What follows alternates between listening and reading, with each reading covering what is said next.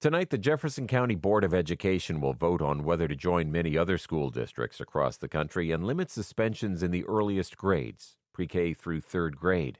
As WFPL's Jess Clark reports, it's a change officials hope will reduce disproportionate suspensions of black students and students with disabilities. Leah Wensing's nine year old son loves to learn. We'll just be having conversations randomly, and he'll be like, Oh, uh, that happened in 1965. And we're like, How do you know that?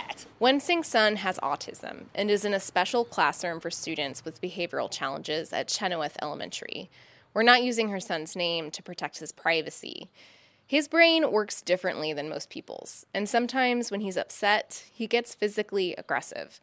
It's something the family is working on with a therapist. This month, he punched a classmate. School staff responded by putting him in a physical restraint. It's kind of like a wrestling hold trained staff use on students to keep them from moving. But this made him more upset, and he headbutted and injured a teacher. He said he was trying to escape. That's his dad, Pat Wensing. He thinks his son was probably very scared when he was restrained.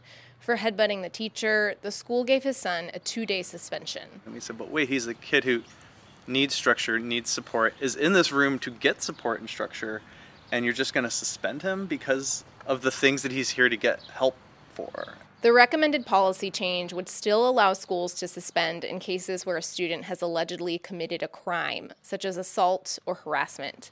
In fact, it could let the Wensing school suspend their third grade son for headbutting or punching.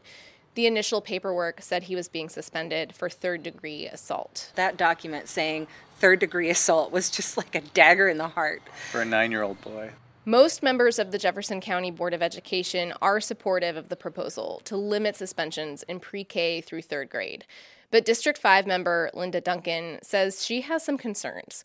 Here she is addressing the board earlier this month. What are we telling principals to do about the situations where kids are, are hitting or biting or pinching or slapping or pushing other uh, other kids? What what are we telling them that, that they're going to do? And are we providing space and staff to to support what they need to do? The behavior handbook has a list of alternatives to suspension, such as a conversation with the school counselor. But Duncan says principals tell her they're worried they don't have the staff, space, or time to respond to students when they disrupt class or behave violently. Meanwhile, parents say suspensions are difficult for them to manage.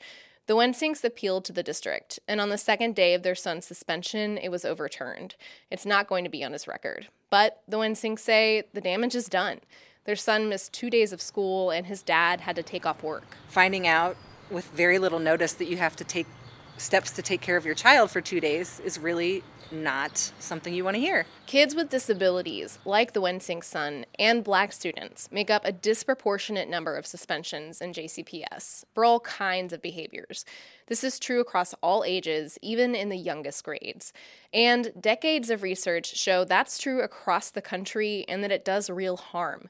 Suspensions make kids feel like they don't belong. They cut into learning time and make it more likely a student will drop out down the road. These disparities are the main reason JCPS has proposed putting stricter limits on when schools can suspend students in the early grades. Damon Duval is a senior at Atherton High School. He served on the committee that crafted the recommendation. I think there should be a much, much greater emphasis on how to fix a problem than just to shift them away for a few days and bring them back. Leah Wensink says she's not sure what purpose her son's suspension was supposed to serve. If it was meant as a deterrent, she says that's not how her son learns. She thinks he probably was doing the best he could, given his disability. If they approach the situation again the exact same way, it's going to go down exactly the same way the next time. He's learned nothing from this. The Wensinks hope the proposed limits on suspension will force schools to come up with more creative and effective ways to address disruptive behavior. In fact, Pat Wensink says he thinks the policy should go even further and ban all suspensions in these grades. It makes me really upset that JCPS doesn't have a more forward thinking approach to, to discipline and to working with kids who potentially need the most help. JCPS did not make officials overseeing discipline policy available for an interview. The seven member board votes tonight on the proposed policy. I'm Jess Clark in Louisville.